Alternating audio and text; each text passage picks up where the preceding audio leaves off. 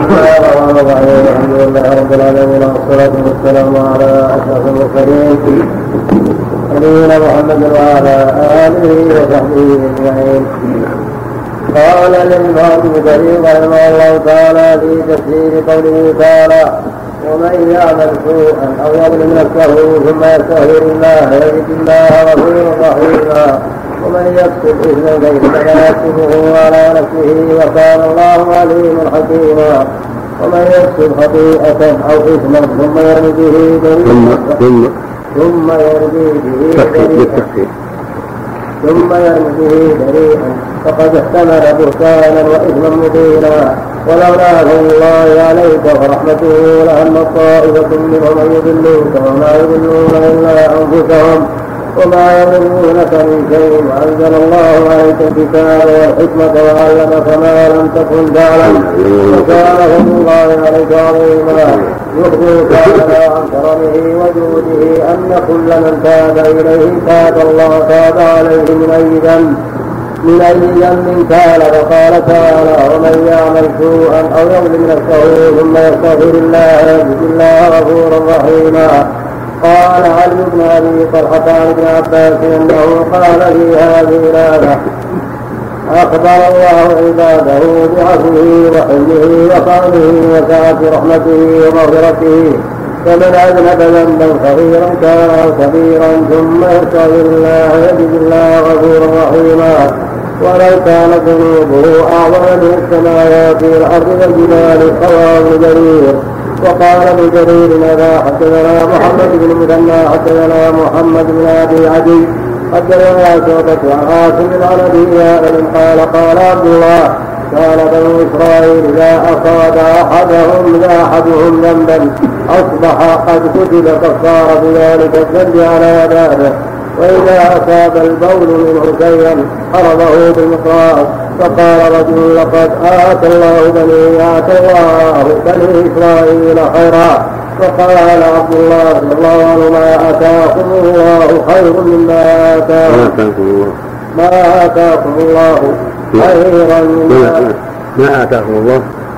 مبتدا خبر ما آتاكم الله خير مما آتاهم.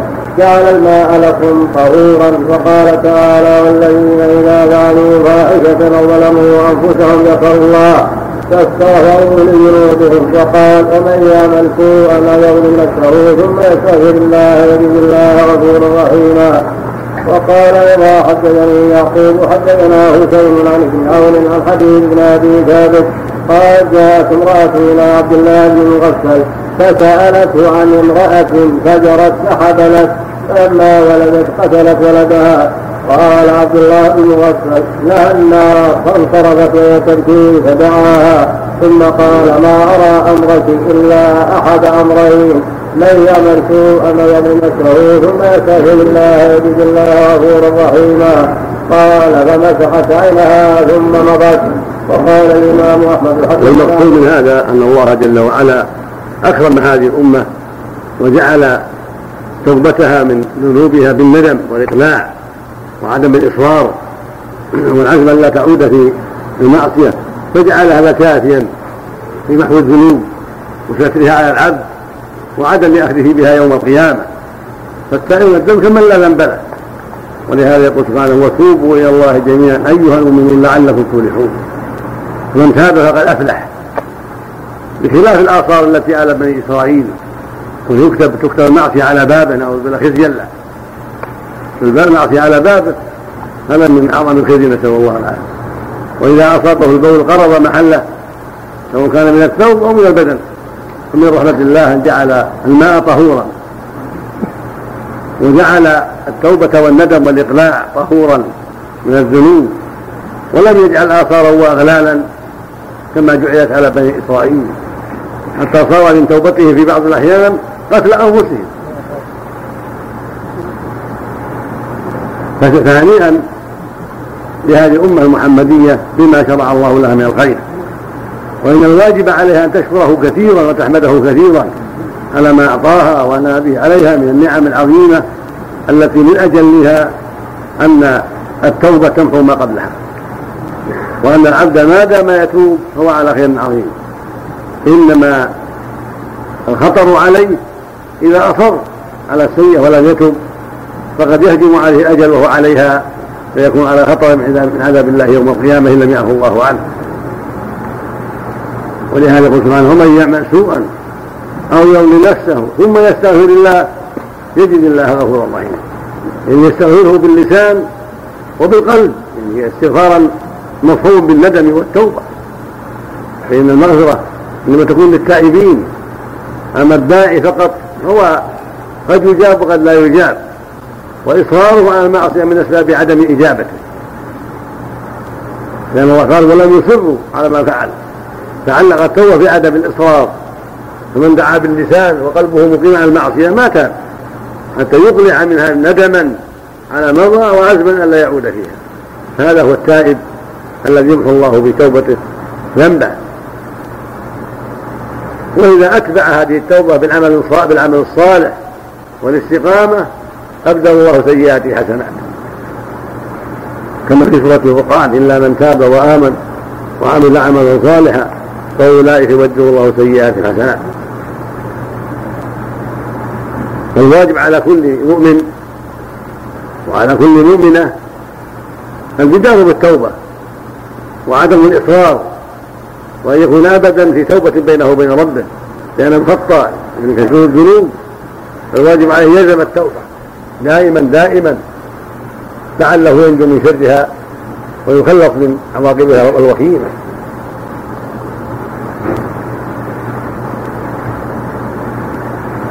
وربما يزين للناس الشيطان تأجيل التوبة فيقول أنت شاب وأنت في مستقبل العمر بعدما يمضي عليه كذا وكذا بعدما تكون في سن الكهول أو سن الشيوخ يمكنك أن يمكنك أن تتوب. فيغره ويملي له ويمنيه فهو لا يدري قد يموت غدا. كم من شاب لم يبلغ الكهولة ولا الشيبة. كم من شاب أخذ في شبابه. قد يغره بصحته. وأنت الحمد لله صحيح طيب إذا حسيت المرض يمكن أن تتوب بعد ذلك. ثم قد يموت على غير مرض. قد يموت فجأة بحادث من الحوادث وسكتة من السكتات. فلا مرض ولا ولا شعور بما يدعوه إلى التوبة. فالحزم كل الحزم لزوم التوبة ابدا. في حال الصحة وفي حال وفي حال النشاط والقوة والشباب حتى تكون على وثيقة على احتياط في السلامة من خطر هذه الذنوب التي من بلي بها واصر عليها افضى إلى خطر عظيم ولا حول ولا قوة إلا بالله. وقال الإمام أحمد حدثنا عبد الرزاق حدثنا عبد الرحمن بن مهدي حدثنا ثبت عن عثمان بن مغيره قال سمعت علي بن ربيعة من بني أسد يحدث عن أسماء أو ابن أو ابن أسماء من بني فزاره قال قال علي رضي الله عنه كنت إذا سمعت من رسول الله وقال الإمام أحمد حدثنا حدثنا عبد الرحمن بن مهدي حدثنا شعبة عن عثمان بن المغيرة قال سمعت علي بن ربيعة من بني اسد يحدث عن أسماء أو ابن اسماء من بني هزارة قال قال علي رضي الله عنه كنت إذا سمعت من رسول الله صلى الله عليه وسلم شيئا نفعني الله فيه بما شاء أن ينفعني منه وحدثني أبو بكر وصدق أبو بكر قال قال رسول الله صلى الله عليه وسلم ما من مسلم يذنب ذنبا ثم يتوضا ثم يصلي ركعتين ثم يستغفر ثم يستغفر الله لذلك الذنب إلا غفر له وقرأ هاتين الآيتين ومن يعمل سوءا أو يؤمن نفسه الآية. والذي ما عندنا عبد الرزاق حدثنا عبد الرحمن نعم كنا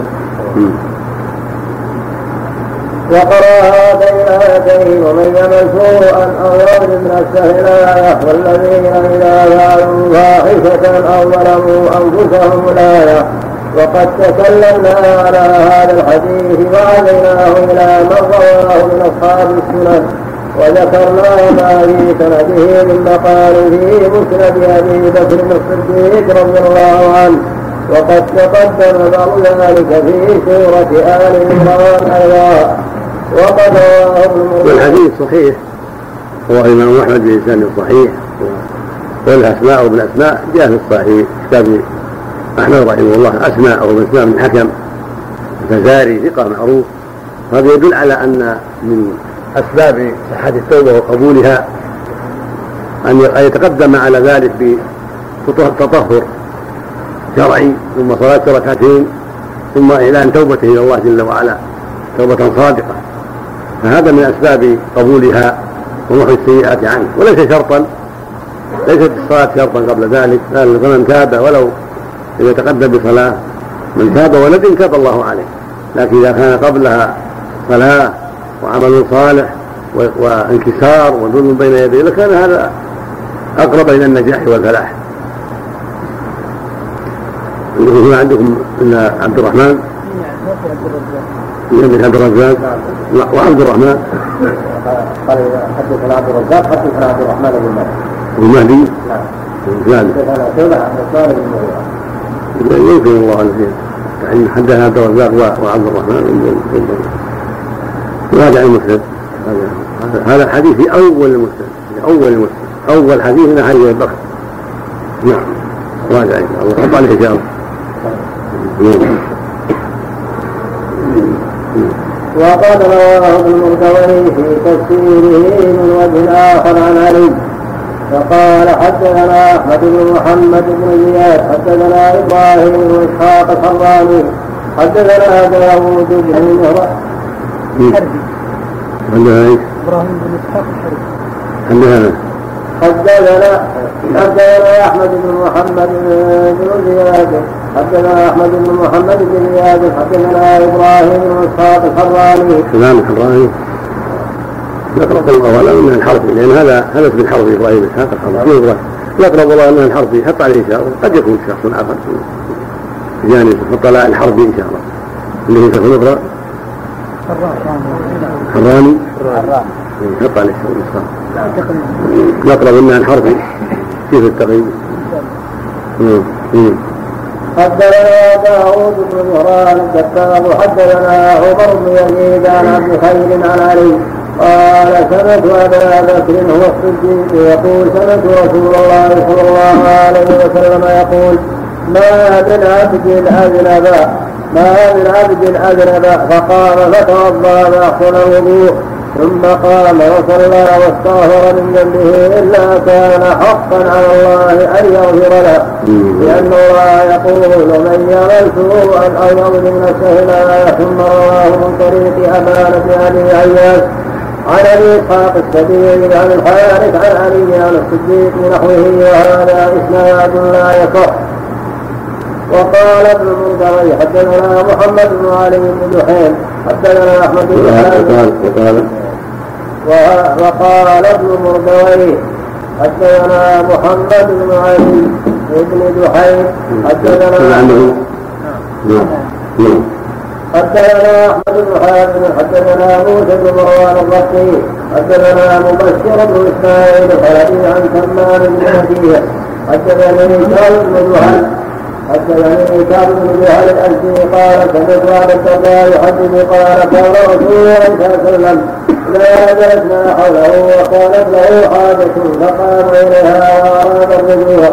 تركنا عليه مجلسه أو ما عليه فإنه قال فتركنا عليه قال الدرداء فأخذ ركوة من الليل فاتبعته فمضى ساعة ثم رجع ولم يقض حاجته فقال إنه أتاني آت من ربي فقال إنه من يعمل سوءا يظلم نفسه ثم يستغفر الله ثم يستغفر الله الله غفورا رحيما فاردت أن ابشر اصحابي قال الدرداء وكانت قد شق فلما في الايه التي قبلها من يعمل سوءا يجدها فقلت يا رسول الله وإننا وإن ثم استغفر ربه غفر له. قال نعم ثم قلت الثانية قال نعم قلت الثالثة فقال نعم عندنا وإن ثم استغفر ثم استغفر الله غفر ثم استغفر الله غفر له وغفر غفر الله له على رغم عن ابي الدرداء قال فرأيت أبا الدرداء يضرب عن نفسه بإصبعه هذا حديث غريب جدا هذا وفي هذا السياق وفي إسلامه ضعف. لأن المشهور في رواية ابي ذر والله يقول جل وعلا ليس بأمانيكم ولا أماني أهل الكتاب من يعمل سوء يزر ولا له من دون الله ولي ولا نصير هذا وعيد. والوعيد قد يدخله العفو. عن المسلم إذا تاب وندم وعن غيره. ويجزى به إن لم يتب هذا إن لم يتب يجزي وقد يعفو الله عنه أيضا وإن لم يتب إذا كان الذنب دون الشرك. ولهذا قال أبو هريرة في قوله تعالى ومن يكفر من المتعمد فجزاؤه جهنم. خالدا فيها وغضب الله عليه ولعنه وأعد له عذابا عظيما. قال هذا جزاؤه إن جاز إن جاز إذا مات على الإسلام. هذا جزاؤه إن جازاه سبحانه. وإن عفا فهو أهل العفو سبحانه وتعالى. هكذا قول من يعمل ويجزى به. إما في الدنيا كما قال الصديق ألست تنصب ألست تعلم ألست تنصب المأوى هذا مما في مما الزون به. قد يجزى في الدنيا بالأمراض بالتعب بالفقر بأشياء مما يوهيه يكون يكون جزاء له في الدنيا وتكفيرا له في الدنيا. وقد يعفى عنه في الدنيا بعمل صالح وحسنات أتى بها. وقد يؤجل إلى الآخرة فيجاز على ذنبه في الآخرة إذا لم يتب ولم يأتي بما يسقط عنه عمله السوء. فالحاصل أنه من باب الوعيد والوعيد قد يعقبه العفو منه سبحانه وتعالى إذا كان الذنب دون الشرك وقد يأتي العبد بأشياء يمحو الله بها عنه الوعيد من أعماله الصالحة. واستغفاره وتوبته وغير ذلك نعم. إبراهيم بن إسحاق مثل لواحد. إيه. والحربي. نعم. إبراهيم بن اسحاق إبراهيم بن إسحاق بن عيسى البناني بضم الموحدة ثم نون مولاهم أبو إسحاق الطالقاني يزيل المرء وربما نسب إلى جده فيخرج من التاسع مات سنة خمسة عشرة مسلم أبو داود السني إبراهيم إبراهيم بن إسحاق بن عيسى البناني. بضم الموحدة ثم نون يمكن متأخر إبراهيم بن إسحاق الحربي منزلة أهل الكتب الستة. وهذا يدل أنه ما روى عنه.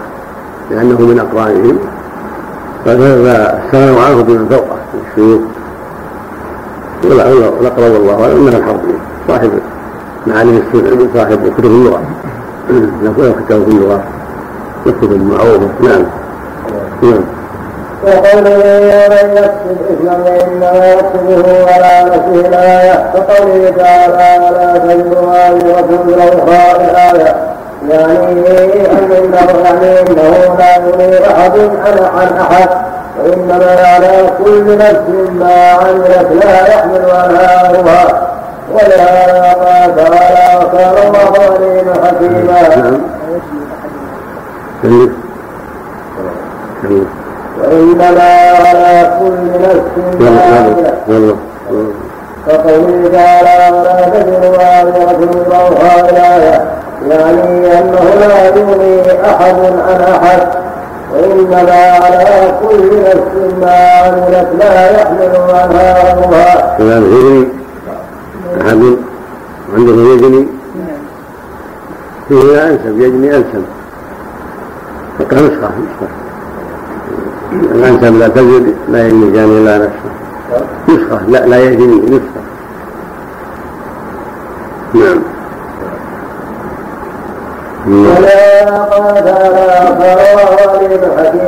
حكيما إليه وحكمته وعدله ورحمته كان ذلك ثم قال من يكسب خطيئة أو إثما ثم يرمي به ثم يرمي يرمي التفخيم ثم يرمي به بريا يعني كما اتهم له أبيك وكبسنيه كما اتهم له أبيك بصنيعه القبيح ذلك الرجل الصالح ذلك الرجل الصالح روى النبي بن سعد كما تقدم الحديث أو زيد بن التميم اليهودي على ما قاله الاخرون وقد كان بريئا الخونة كما اطلع الله على كما اطلع الله على ذلك رسوله صلى الله عليه وسلم ثم هذا التقرير وهذا التوضيح عام فيه وغيره ممن ممن اتصل بصفتهم واتصل بخطيئتهم فعليه بعقوبتهم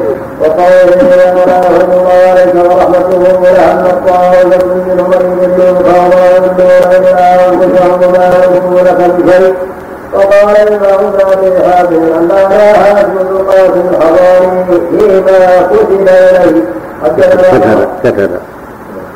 فيما كتب إليه. قال ابن أبي حاتم حدثنا وقال الإمام أبي حاتم أن لا هاشم القاسم الحضاري فيما كتب إليه. عندكم؟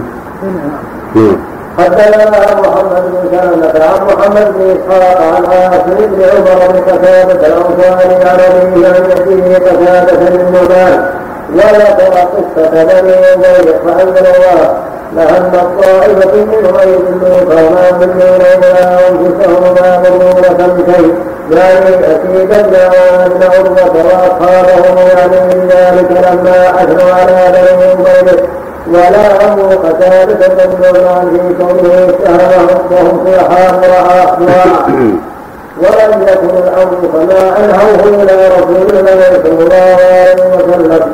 ولهذا أنزل الله فصل القضية وجلاءها لرسول الله صلى الله عليه وسلم جلاءها وجلاءها بهمزة كنتم بهمزة ثم امتن عليه بتأييد تأييده إياه جميع أحوال نصرته له وما أنزل عليه من أنزل وما أنزل عليه من الكتاب والقرآن والحكمة وهو السنة. وعلمك ما لم تكن تعلم أي قبل نزول ذلك عليك. كقوله وكذلك أوحينا إليك روحا من أمرنا ما كنت تدري ما الكتاب إلى آخر السورة وقال تعالى وما كنت ترجو أن يلقى إليك الكتاب إلا رحمة من ربك. ولهذا قال قاله الله عليك عظيما لا خير دليل النجاة من من أمر بصدقة أو معروف اصلاح بين الناس ومن يفعل ذلك ابتغاء مرضات الله فسوف نؤتيه اجرا عظيما.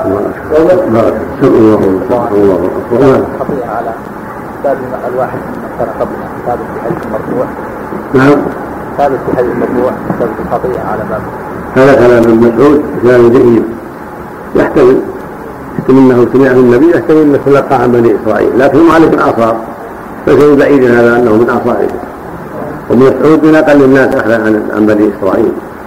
فلعله سمعه النبي صلى الله عليه وسلم. نعم نعم, نعم.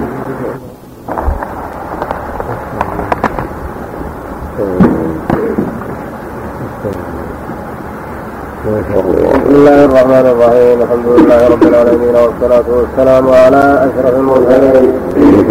نبينا محمد وعلى آله وصحبه أجمعين قال الإمام ابن رحمه الله تعالى في تفسير قوله تعالى لا خير في كثير نجواهم الآن أمر بصدقة أو معروف أو إصلاح بين الناس ومن يفعل ذلك ابتغاء مرضات الله فسوف نؤتيه أجرا عظيما ومن يشاقق الرسول من بعد ما تبين له الهدى ويتبع سبيل المؤمنين ويوله ما تولى ويوله ما تولى ونصره جهنم وساءت مصيرا يقول تعالى خير من كثير من نجاه يعني كلام الناس الا ما أمر بصدقه أو معروف أو اصلاح بين الناس لا ندوى لو قال ذلك فهذا إلا نجوى. أي إلا ندعو إلا ندعو لو قال كما جاء الحديث الذي رواه المتوي حدثنا محمد بن عبد الله بن إبراهيم. حدثنا محمد بن سليمان بن حارث حدثنا محمد بن يزيد بن حنين. قال دخلنا على سفيان الثوري نعوده ودخل علينا سعيد بن حسان فقال الثوري الحديث الذي كنت حدثتنيه عن صالح غير ردده ردده علي ردده علي وقال حدثتني ام صالح عن صفيه بنت شيبه عن ام قال قال رسول الله صلى الله عليه وسلم كلام دعاء كل كلام آدم كله عليه كلام آدم كله عليه لا له إلا ذكر الله إلا ذكر الله عز وجل. الا ذكر الله عز وجل. أو أمر بمعروف أو نهي عن منكر. عن نعم. غير ألف. نعم. لعله الله لعل خطأ بعض. الكتاب نعم. أو نهي عن منكر فقال سفيان. أو ما سمعت الله في كتابه يقول. أو ما سمعت الله. أو ما سمعت الله. نعم. في عبارة النسخة الثانية. يقول كلام ابن آدم كله عليه لا له ما خلا أمرا بمعروف أو نهي أو نهي عن منكر. معنى واحد. نعم. ما خلا استثناء مثل إلا نعم. في الإسناد محمد بن يزيد بن حنيف. نعم. نعم. عندكم؟ محمد بن يزيد بن حنيف. بالخاء. هنا وعندهم حاء. بالخاء ها عندنا بالخاء عندها بالحاء في التقريب. تقريب محمد بن يزيد. نعم. قال حدثتني ام صالح الانصارية بنت شيبة عن حديثة قالت قال رسول الله صلى الله عليه وسلم كلام القرآن فلا إطلاقا كله عليه لا له إلا ذكر الله عز وجل. أو أمر بمعروف أو عن منكر فقال سفيان أو ما سمعت الله أو في أو كتابه أو ما أو ما سمعت الله في كتابه يقول لا خير من كثير من نجواهم إلا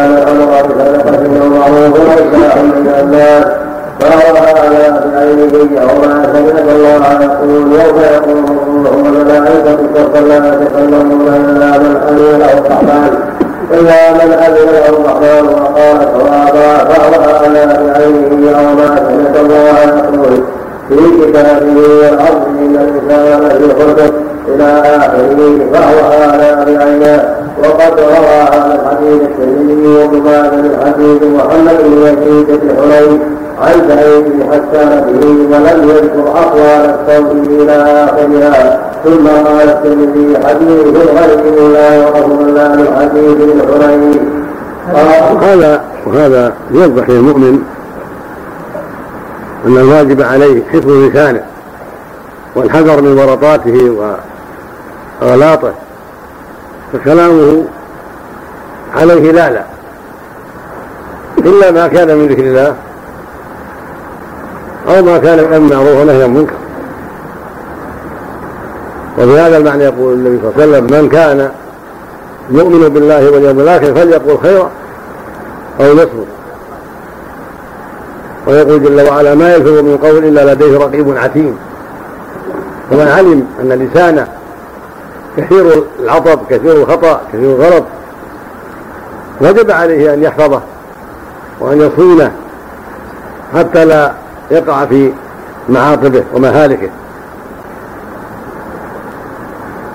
هذه المسالمة هذا مهما كان حال سنته فالأمر في بطنه عظيم وشواهده كثيرة من الكتاب والسنة كلها تبين خطر اللسان.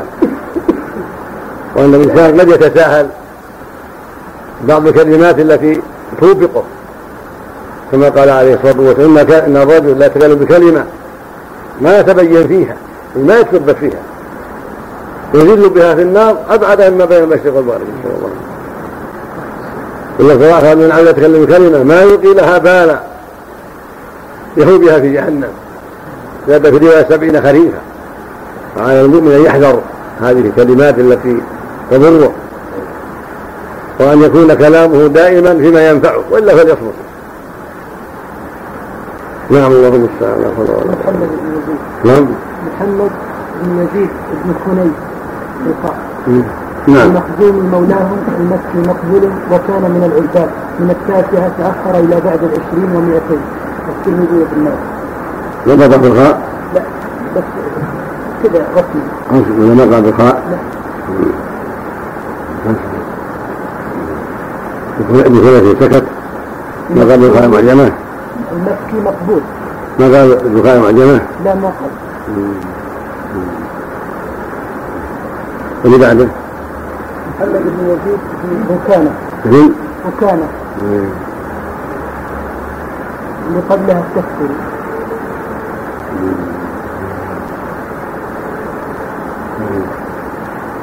الغالب ما عندهم مثل ما عندهم مثل ما التقريب نعم.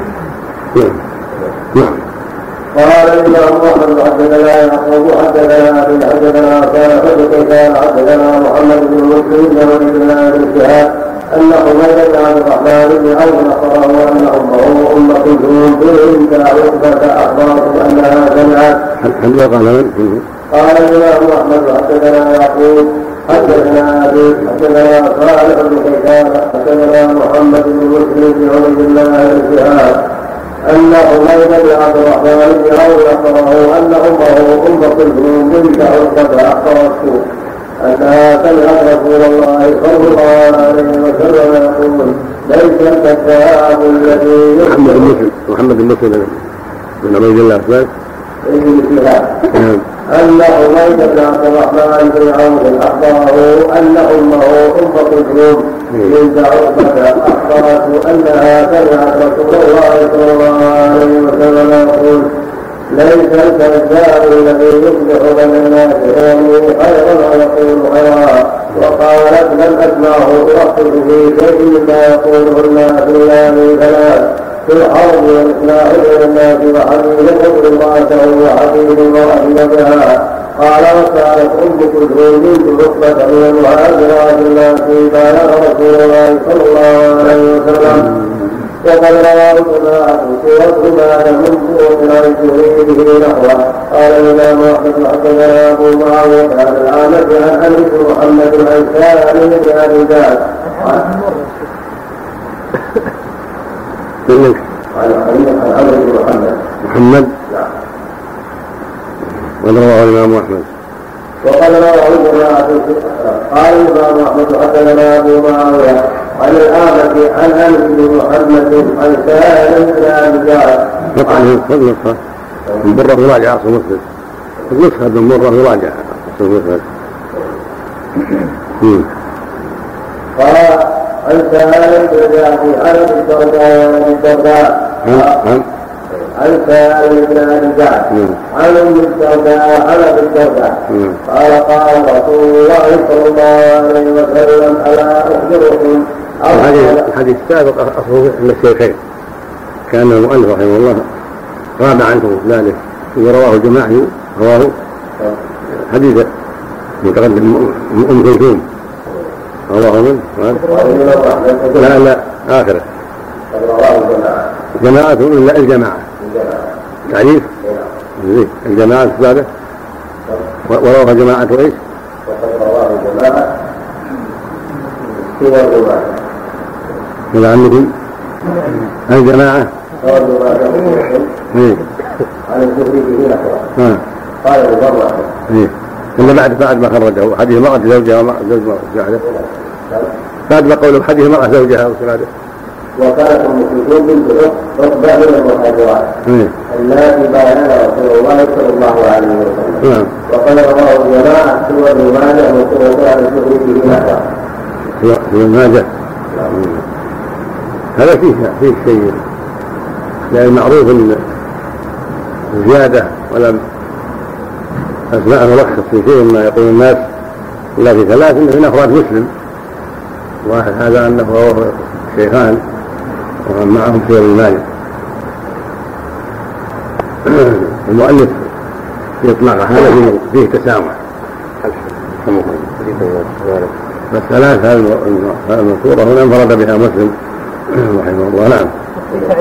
نعم. يقول رواه البخاري في كتاب السر ومسلم في كتاب البر.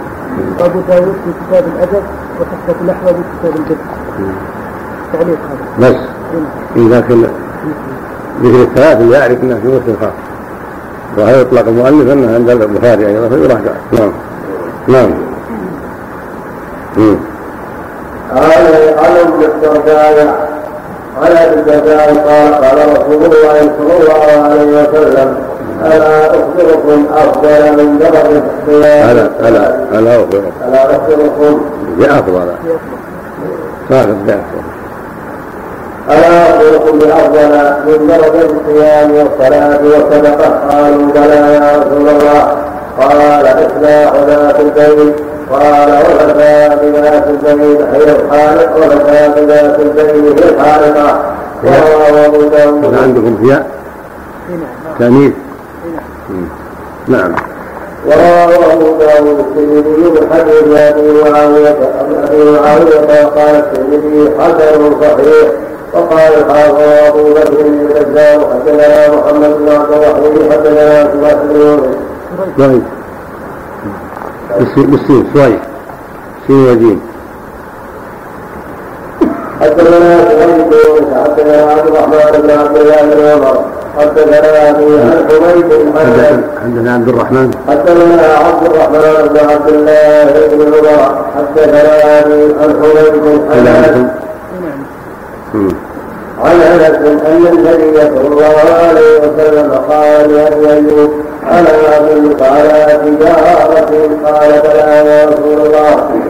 قال تسعى لاصلاح بين الناس اذا تفاتوا وتقارب بينهم إذا تباعدوا ثم قال فجاءه عبد الرحمن بن عبد الله العلي لين عبد الرحمن ثم قال فجاءه وعبد الرحمن بن عبد الله الغني لين فقال وقد حدث في أحاديث لم يتابع عليها. ولهذا قال ومن يفعل ذلك ابتغاء مرات الله أي مخلصا في ذلك محتسبا فوعد ذلك عند الله عز فسوف يؤتيه أجرا عظيما اي ثوابا جزيلا كثيرا واسعا.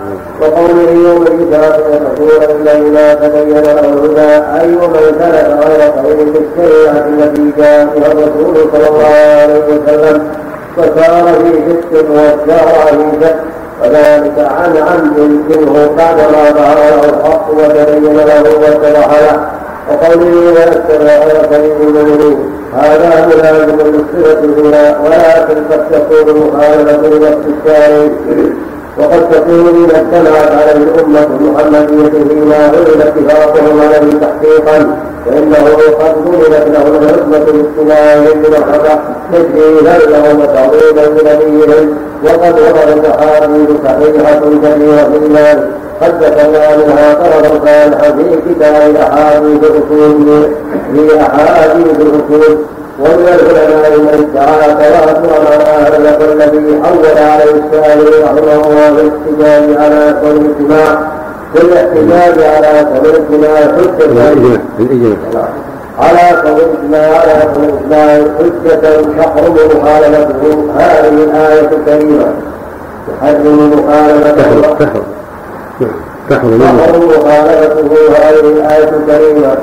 بعد التروي والذكر الطويل له أحسن الاستنباطات أقواها وإن كان بعضهم قد استشكل ذلك فاستبعد الدلالة منها على ذلك ولهذا توحد تعالى على ذلك بقوله نوجه ما تولى عن مثله جهنم. وساءت مصيرا أي إذا سلك هذه الطريق جاهدنا على ذلك بأن نحسنها من تسجيل نبينها له استدراج له كما قال تعالى ولم يكن يكذبوا بهذا الحديث فنستجيبهم من حيث لا يعلمون وقال تعالى لما جاءوا أذاه الله قلوبهم وقوله ما لهم من دنيا يعمرون وجعل النار مصيرا الآخرة لأن من خرج عن الهدى لم يكن له بين إلا إلى النار يوم القيامة كما قال تعالى فاقتلوا الذين ظلموا وأزواجهم الآية قال تعالى وضع المؤمنون النار وظنوا أنهم واقعوها فلم يجدوا ما فيها وهذا واضح في دلالة على وجوب اتباع معاليها الحق وأن الخروج عنهم. خروج إلى طريق النار ومن يشاقق الرسول من بعد ما تبين الهدى ويتبع سبيل نوله ما تولى. ومثله جهنم وأساءت مصيره فإذا أجمعت الأمة على شيء فهو الصراط المستقيم. على ظاهر هذه الآية وصريحها وعلى ما دلت عليه الأحاديث المستفيضة بل المتواترة عن رسول الله صلى الله عليه وسلم أنها الأمة لا تجتمع على باطل ولا يزال فيها طائفة منصورة على الحق. من فمن خالفهم وسلك غير سبيلهم فقد خالف الحق وشاق الرسول واتبع غير سبيل المؤمنين صلى الله عليه وسلم. نعم. إن الله لا يغفر أن يشرك به ويغفر دون ذلك من يشاء ومن يشرك بالله فقد ضل ضلالا بعيدا يدعو من دونه إلا. اللهم لا حول ولا قوة نستجيب لله من حول ولا قوة نعم. من ادعى عدم وصول الاجماع لا نعم. من ادعى عدم وقوع الإجماع بعد الصحابة. الإجماع ينضبط إجماع الصحابة. الأمة بعدما تفرقت الأمة صعب الإجماع. نعم. لا يمكن لا يمكن لا يمكن. نعم. الإجماع المضبوط هو إجماع الصحابة. رضي الله عنهم نعم.